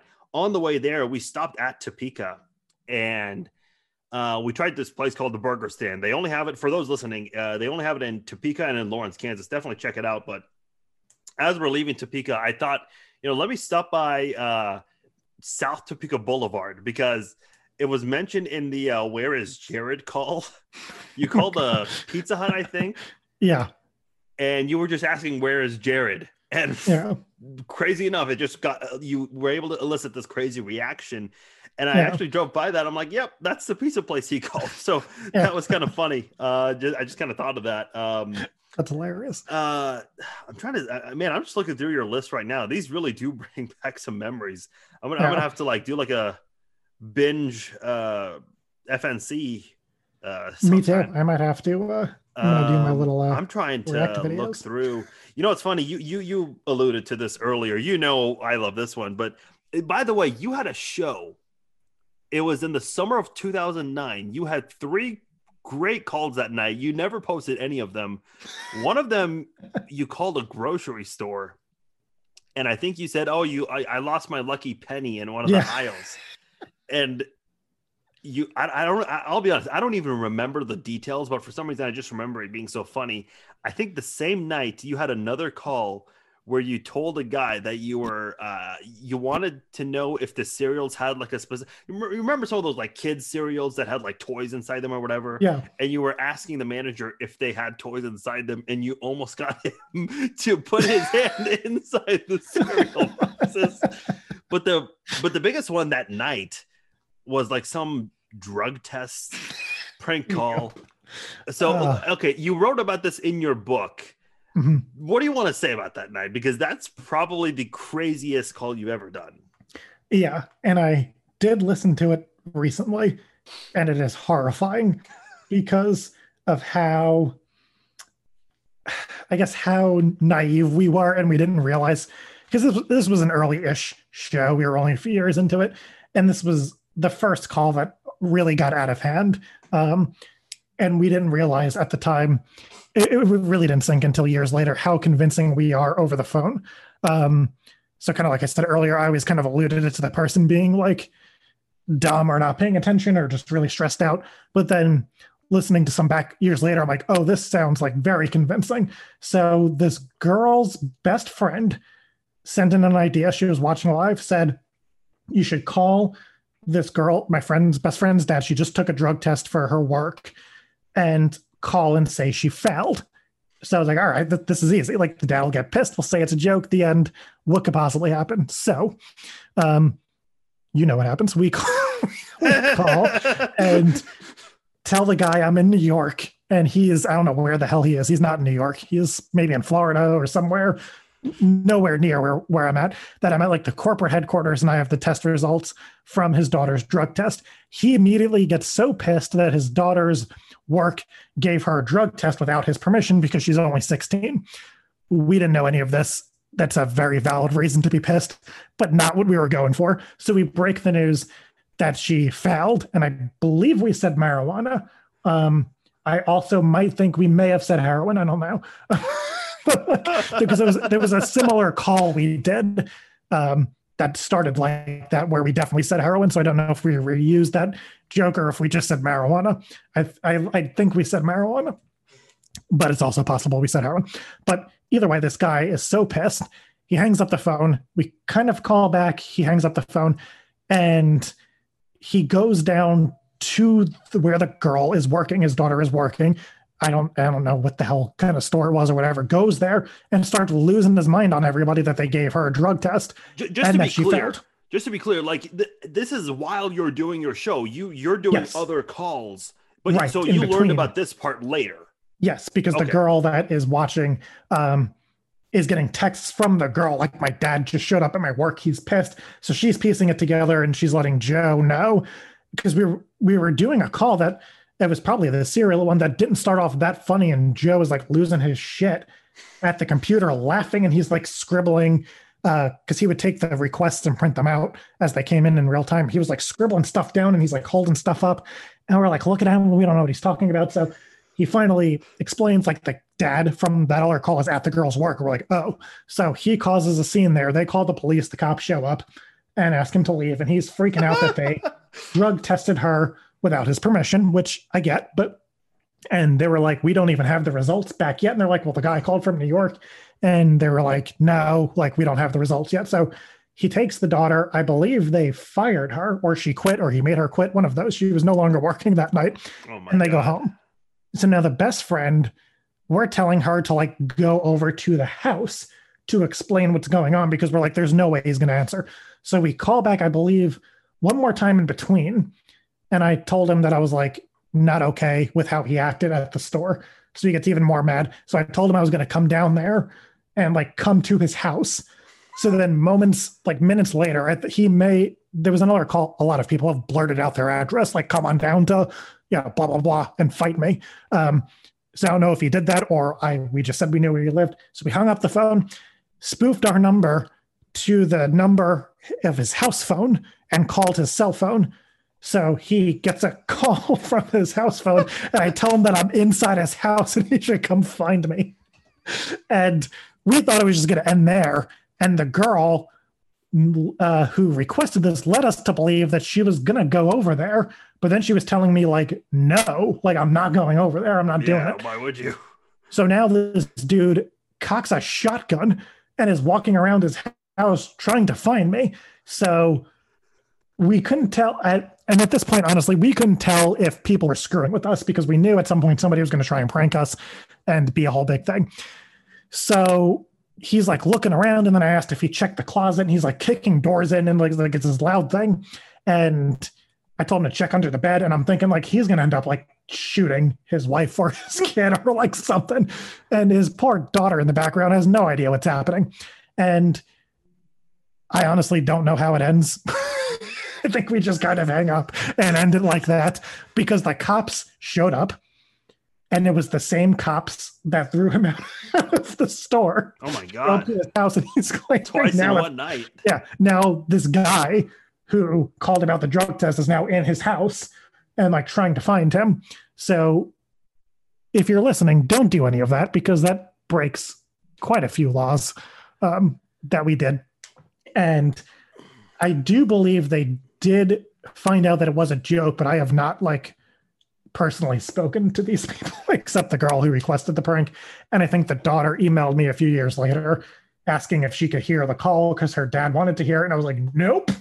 Oh no. No one's hearing that. Oh, that is being tucked away forever. God, but that was a funny It's funny because I know that was not the exact incident here, but some people are like, hey, call my mom, call my dad. And they're like in the other room laughing and watching this while they're listening to their parents shout on the phone. So it's like they have two versions of the audio, basically. Exactly. Which is kind of a funny way to put it. Yeah. Man, I'm trying to go through a couple more. This one has 14 million views. This is it's called Prank Call Gone Wrong. So basically, you call asking for, what was the guy's name? James. So you're calling asking for James. And for whatever reason, the person who picked up the phone, which happened to be James's mom, she thought you were James. And yes. The original concept was I was going to be Brandon and ask him out on a date. I was going to ask James out on a date and just make him very uncomfortable. And that was going to be the end of it. So the mom answers. And it's a very weird call. Like the first time you listen to it, it sounds so weird. And funny enough, this was not even a Friday night. This was just like a random live stream that some girl asked if I could do a favor for her. And I was like, sure. So it was like her ex-boyfriend. And she's like, he broke up with me. So call him as Brandon. It would be so funny to be like, haha, gotcha. So the mom was like, James, where are you? And then it clicks in my head that she thinks I'm James. I end up telling her that I'm in the woods and I got high and I'm naked later on in the call. And she's like screaming and losing her mind. So then her sister gets on the phone, or daughter, James's sister. And then I pretend I don't know what the hell's going on. And then I just kind of hang up. I didn't say it was a joke. And I know you've gone in detail with this in your book. This guy actually went to your high school. Yeah. So if I have the story correct, people actually, were giving him a hard time saying, hey, James, I called your mom. I told her you're missing, like that kind of thing. Yeah. Oh, he was getting picked on and I felt bad, but I had no idea he went to the school. I honestly didn't even look at the area code, and I should have, because I for a while, we had a rule to not call 631 or 516 area code numbers because those were New York numbers, and we didn't want to prank anybody near us. We just didn't want to like mess with anybody near us. And I kind of broke that rule. Again, I was doing a favor. And I didn't find out till a few weeks later when the girl was like the girl came up to me in school and she was like, thanks for doing that. Cause it was kind of over the summer. It was maybe like July or August. So it was like summer break. So I go into school. I'm now like a senior in high school. And she's like, hey, it's me. Thank you so much for doing that for me. And I'm like, ah, shit. And she's like, you know, a few, and I knew it was going to be a big video because at the time we were only getting a few hundred videos, a few hundred views a week on our videos. This one, we got 3,000 views in a day. So I was like, oh, this one's going to be big. And YouTube didn't feature it till maybe a few months later. But so the kids in our school, and I would hear people in the hallway, like I'd see him and he'd be walking. People would be like, James, your mom's looking for you. And like, I felt bad. And like, he would not come near me. Like he was actually friends with Joe and was like, your cousin better not come near me. Like he understood Joe was not there when it happened. Joe does not decide what calls are done. He just makes the list. I did this as a favor for somebody. Like Joe had nothing to do with it, whatever. They were friends for a while. It was like, he's even cool with Kristen. He's just, cause they were not there, but he does not like me and that's fine. So the full story, why this even happened to begin with, because I didn't find this out for years. I would get bits and pieces of the story for years. So I'll just tell you the full story. James was out with his friends. They were all going to his friend's house and he didn't have a cell phone because he got to take it away. So, which probably doesn't make sense now. Like, why would you send somebody out without a cell phone? But back then that was pretty normal. If you're grounded, you get your phone taken away. Exactly. You go back to your life without a phone if something happened to you, whatever. So he was supposed to be at a friend's house and he was going to call the mom at a certain time to check in. He did not because he left. All the friends left and went to the beach.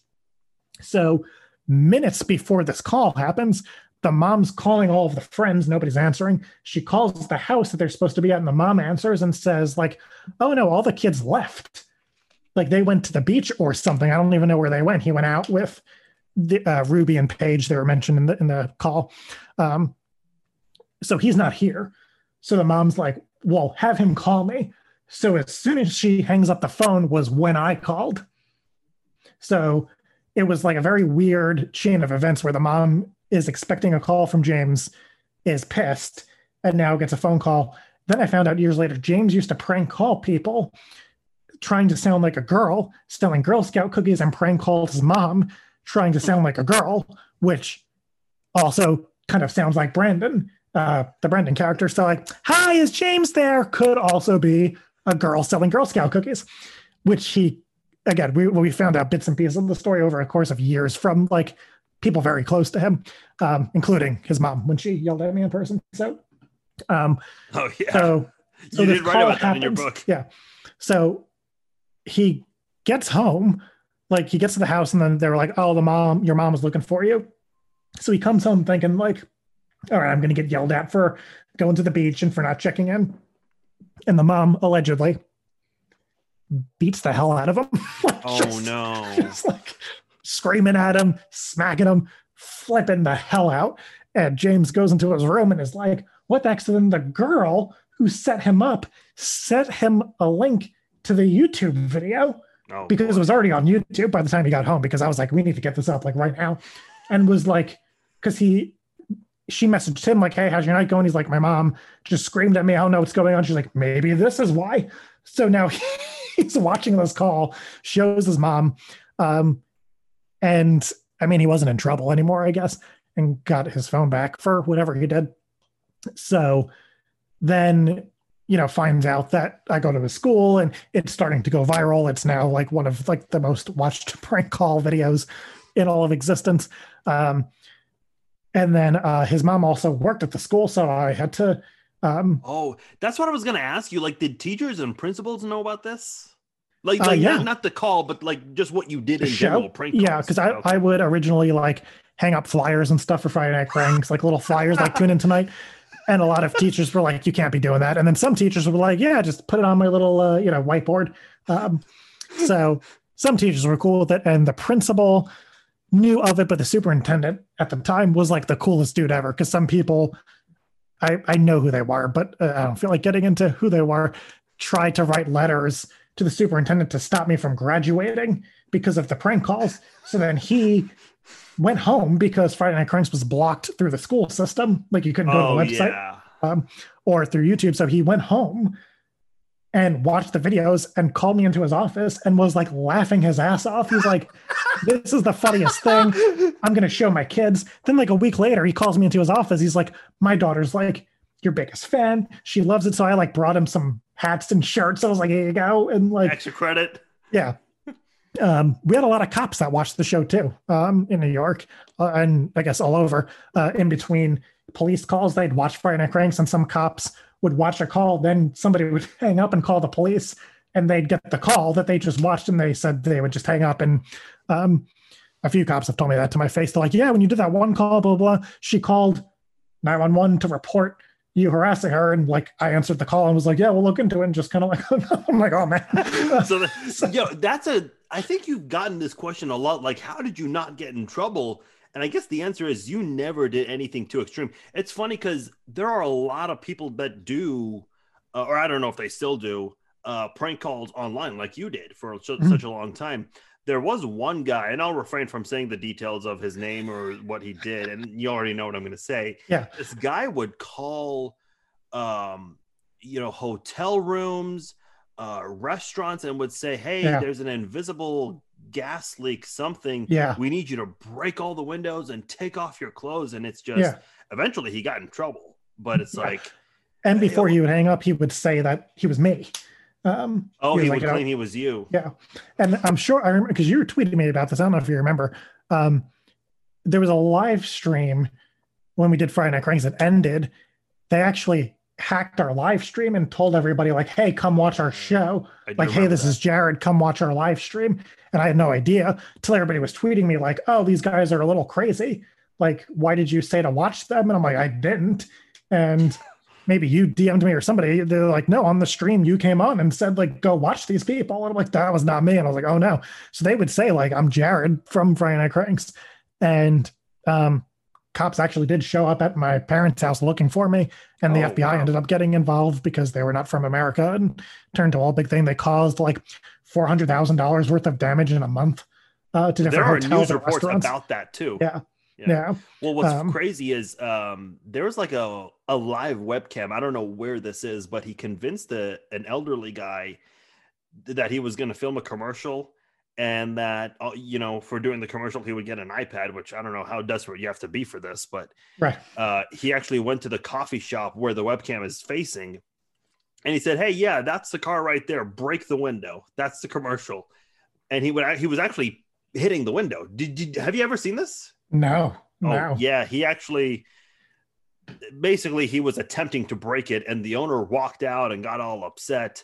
Yeah. It was insane. They actually showed the aftermath where they found out they were using the webcam as a recording prop, and the owner of the shop just flipped off the camera and was pretty upset about it. So, I believe they also convinced somebody to like drive their car through a KFC.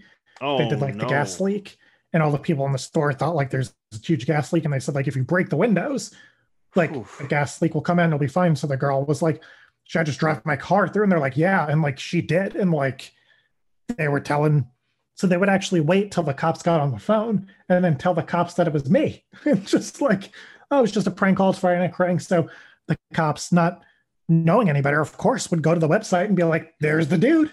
Like, that's Jared. Friday Night Cranks. It's Friday night. Hell, we got him. And then I finally said, like, I have all of the shows, so I'm going to send you all of the live shows in the past like 6 months. So you'll see all of the calls we did. I'll send you like my call history from Skype. Like, we didn't do any of these calls. And then they left me alone after that, after I sent all of that over. And then I had to reach out to them again when I found who the dude was. I'm like, oh, this is him. Here you go. And they're like, oh, okay. Did you ever interact with that guy personally? Like asking why he did that or? No, I don't know if it was him. There were a lot of people in like his little squad of prank people. There's maybe like 8 or 9 different people. A few of them would reach out to me over the years, like, "Hey, would you want to come in and like do some pranks?" I'm like, "No," and they're like, "Oh, well, you suck." I'm like, "Okay, well, easy." I just didn't like what they were doing, so then I guess they decided like, "Oh, we'll mess with him. This will be funny. We'll like ruin his life," and it obviously backfired, which is good. Yeah, it's pretty crazy. There was like a whole, I think there was a website, I don't know if it's still around, I'll look it up. It's called like The Smoking Gun. So if you look up that channel name and then The Smoking Gun, there's like a whole article about how they found him. Oh, okay. I think I have seen that. And it's pretty crazy. Like they were, yeah, I'll send you the link. They were tracking down like his like PayPal account, or like they contacted somebody that sent him money, and like they were able to like figure out where he was, and he was like in his mom's house somewhere like in Canada, and like they got him. Oh man. It's like so weird. A couple other things I did want to ask you. So you incorporated this phrase 12-6 cloud into your calls. Yes. Which am I allowed to say what it means? Because you did tell, you had like a little event where you actually got to interact with some of your fans. Someone actually asked you that, and someone else filmed the answer. Do you want? What do you want to say about that? I guess that's yours to answer, not for me. But I think a lot of people should know.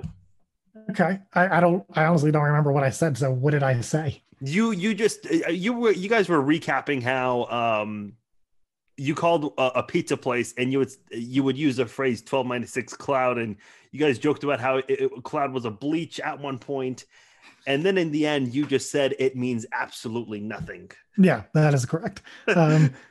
So it got like very out of hand, because it was something we would tell people to like say stuff in the chat that we should say on the call. Somebody was like, just ask them like what 12-6 is. So we're like, okay, so we did. And there were a few calls where we would wait till the person was like really pissed at us, and we would just ask randomly. And this one guy, like one of the earliest times, I called a guy asking if he wanted to subscribe to a magazine, and I said that you get one magazine a week for a year, so that's 52 weeks. And I said it so I wasn't thinking, but he got very offended by that and thought like I thought he was stupid. He's like, I can count, dropping F-bombs. I think he said the N-word at one point. Like it got very out of hand. So then I randomly just asked him like 12-6, and he's like, 12-6 is what? What are you even talking about? I'm like, 12-6. He's like, it's 6. I'm like, all right, so you can count. And then he like lost his mind. So that was kind of like one of the first times. And then the cloud, I don't know how that got in there, but the whole thing, we're building on it. Like, all right, we can confuse people saying 12-6, and then we'll say 12-6 cloud. And then we'll say 12-6 cloud, yes or no. And now make it a yes or no question, which makes less sense. So then people were trying to figure out what it meant.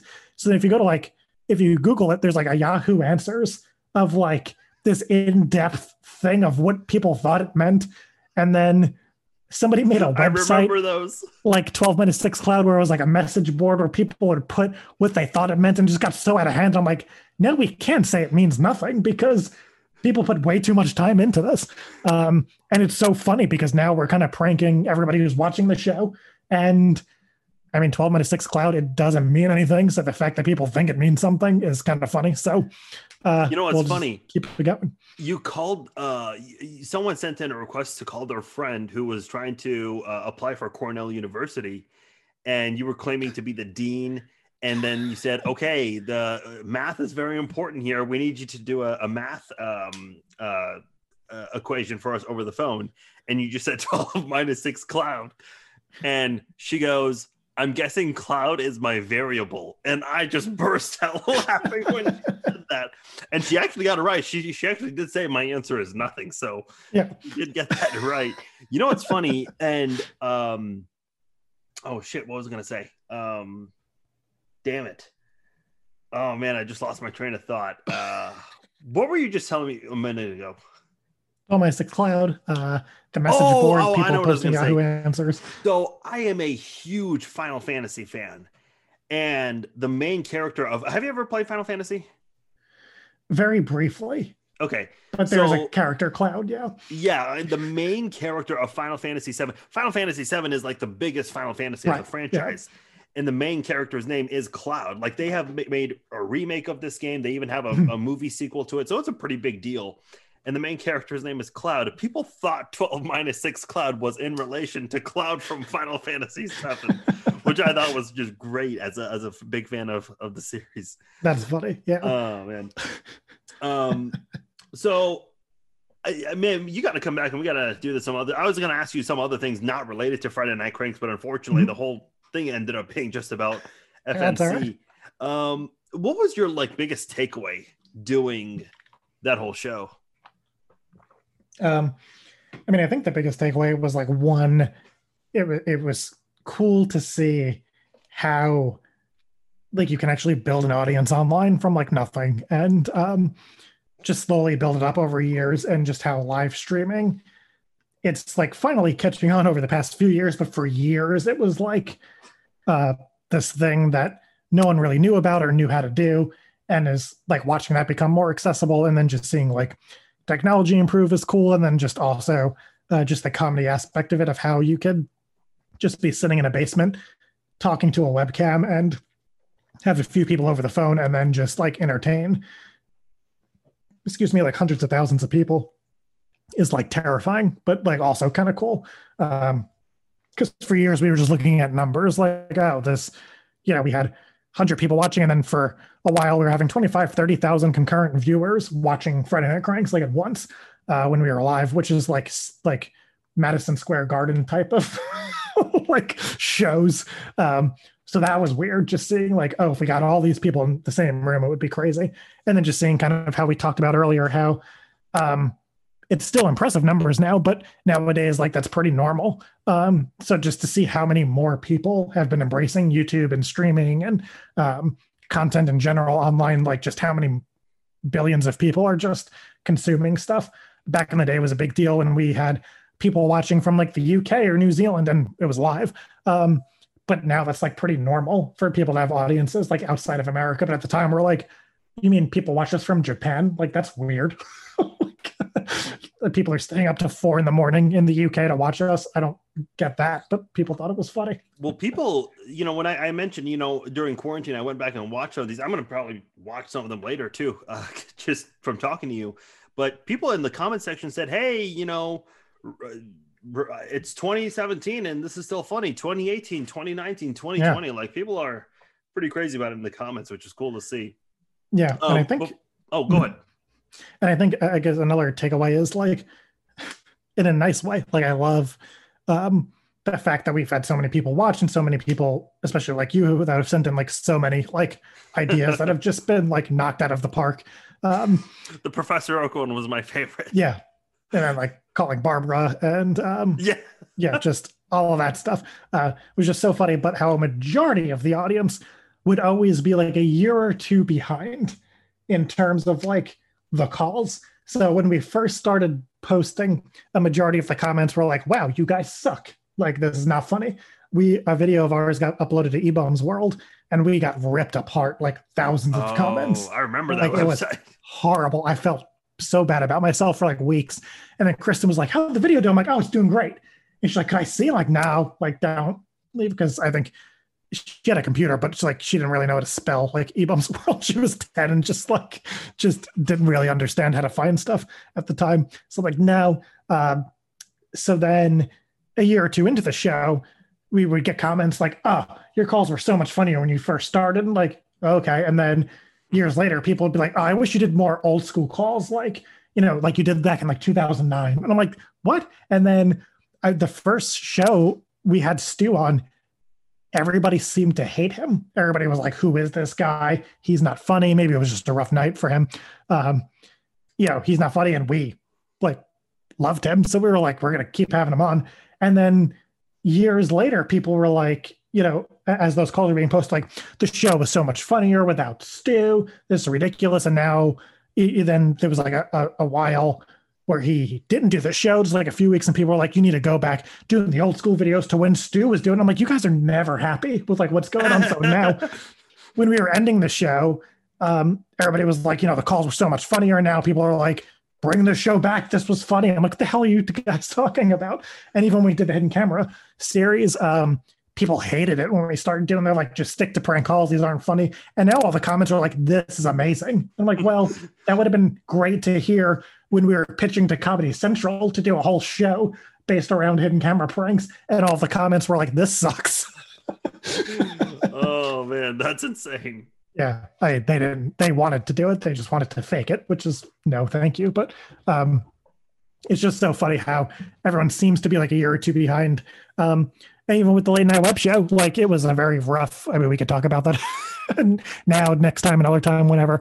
Very rough start for a lot of reasons. But everybody was like, "Oh, this sucks." But the comments now were like, this show's kind of funny. I wish he was still doing this. I'm like, but where was that energy? And then like, I think, let me just say this. Like, I thought it was funny. Not as funny as Friday Night Cranks. I'll be honest. I think it's just so hard watching people who loved what you did before, watch you stop doing that and then do something else. I think that's a big part of it. Yeah. And I think, and a lot of it was like, one, I wanted to show, how much technology has improved. And then also like, what we could do with live streaming that like nobody's doing. Like all of our cameras were wireless. Like we had like a pretty sick studio setup. Like we had a whole set built. We had like a whole tech room with like all this stuff. We had just a lot of stuff, and to pull it off live was maybe not the best idea. I think it would have worked a lot better as like pre-recorded segments mixed in with like live. But yeah, a lot of the comments on it now is somebody like, this show's actually kind of funny. So then I'll search their username and they have another comment from like 2 years ago, like, oh, this sucks. I'm like, but dude, no. Like, I get you thought it sucked, but maybe you came around. But like, God. But for a while, it was just trying to find a balance between creative tech and live streaming that was exciting. And that was very exciting to me for a while. And then that was not. And that's like a whole nother book is the Late Night Web Show venue that I owned for 2 years. That's a whole other ball of a disaster, but also funny and weirdness. But really, it wasn't until recently, like I would get excited about certain ideas, like, oh, like I could upload videos of me reacting to old Friday Night Cranks videos. That would be funny. Then I have like this other idea, like, oh, I could also do this. I could also do that. And then finally, like it just clicked literally last night. I like woke my wife up at like 1 a.m. and was like, hey, so like, here's this idea. It's like all of these ideas. And I just like blurted it out and she's like, that's awesome. I'm like, I know. So like all day I've just been like plotting out ideas. And it, like I said, it is Friday Night Cranks related, but it's, we'll just have to see what it turns into, but it's like very exciting. Right. And like, for the first time, I'm like, this is going to be fun to do like a live show. And like, I don't know if you can answer this, but people. Can you say approximately when we can expect that? I don't know. TBD.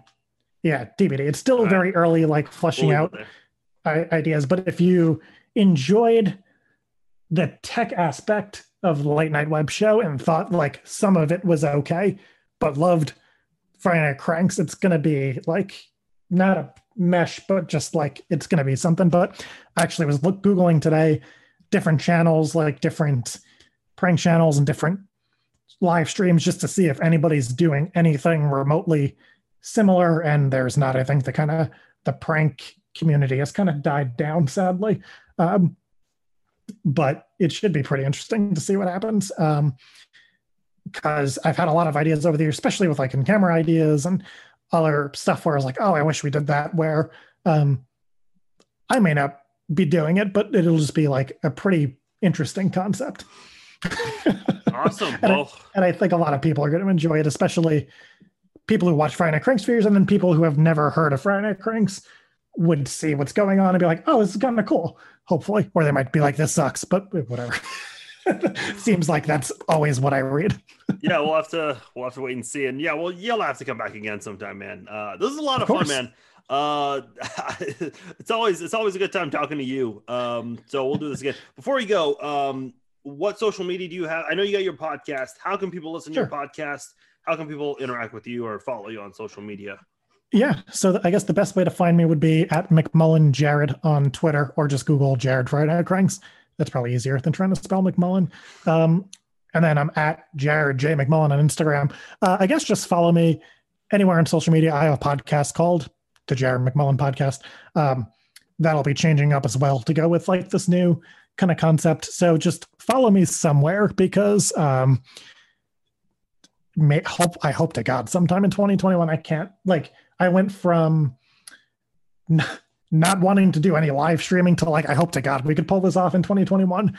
So I'm getting very excited about it. So we'll see. So just follow me because it's going to be one of those things where it's just going to be announced and we're just going to try it and see what happens. Right. Sounds good, man. Jared McMullen, crazy guy all around, formerly with Friday Night Cranks and Late Night Web Show. Jared, thank you so much for coming on, man. Thank you. This was fun. All right. Take care, man. All right, thanks. Oh man, that was a lot of fun. Jared McMullen. That was great. That was a lot of fun. I love talking to Jared. Never had him on a podcast before. And I'll tell you what, man, he's a very interesting guy. He's always got the most interesting stories when it comes to Friday Night Cranks or just his life in general. He's always had some very interesting things happen. Like if there's any, I'm sure you guys all know somebody out there, whether they're your friend or just someone you know of. There's always someone out there that has just such a weird life to the point where they have like some of the funniest stories to tell about some of the happenings that they've had happen to them. Jared's one of them. Jared's one of them for sure. He's a pretty cool dude. So a lot of fun talking to Jared. I'm sure we're going to have him on in a few months and we'll see what he's got going on with some of his projects, and hopefully we can talk about that and some more things that we didn't get to touch on here on the podcast. So check out Jared's podcast, The Jared McMullen Show, and check out his work over at YouTube, Friday Night Cranks. Trust me, if you guys need some laughs, man, go through that YouTube page. Just trust me on that. Have a little bit of an open mind when you go into that YouTube page, but they're funny. Trust me, you'll have a good time listening to that. Hope you guys enjoyed this episode of Farzcast. Big thanks to you guys for listening. Stay safe. We will be back next week for another episode. Take care.